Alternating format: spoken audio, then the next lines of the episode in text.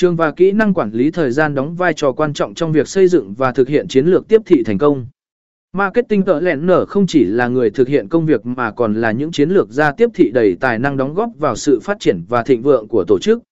Những con người đặc biệt như Emma, David và Sophie ạ đóng một vai trò quan trọng trong sự thành công của ngành tiếp thị và giúp định hình chúng ta thấy một hình ảnh rõ nét về những phẩm chất và khả năng đặc biệt mà họ mang lại. Emma nhà nghiên cứu thị trường tài ba, Emma là một chuyên gia về nghiên cứu thị trường, và khả